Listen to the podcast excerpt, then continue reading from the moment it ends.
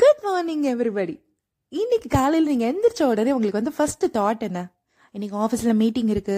செடிக்கு தண்ணி ஊற்றணும் இன்னைக்கு என்ன சமையல் பண்ண? இன்னைக்கு என்ன ட்ரெஸ் போட்டுக்க? இப்படியெல்லாம் யோசிச்சிங்களா? இல்லைன்னா உங்கள் ஸ்பெஷல் சம்மனை பற்றி நீங்கள் நினச்சிக்கிட்டே எந்திரிச்சிங்களா? இன்டர்நெட் டேட்டா கார்பரேஷனில் ஒரு ரிசர்ச் என்ன சொல்லுதுன்னா காலையில் எழுந்த பதினஞ்சு நிமிஷத்துக்குள்ள எண்பது பர்சன்டேஜ் மக்களுக்கு மொபைல் எடுத்து பார்க்குறது தான் அவங்களுடைய முதல் நினைவாகவே இருக்குது அப்படின்னு.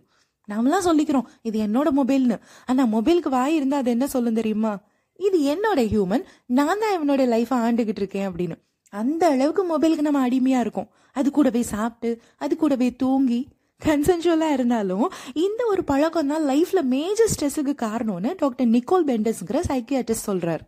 நம்ம மொபைல் மேல நாம ஆதிக்கம் செலுத்துறோம். ஆஃப்டர் ஆல் ஒரு மொபைலுக்கு நம்ம அடிமையா இருக்கலாமா?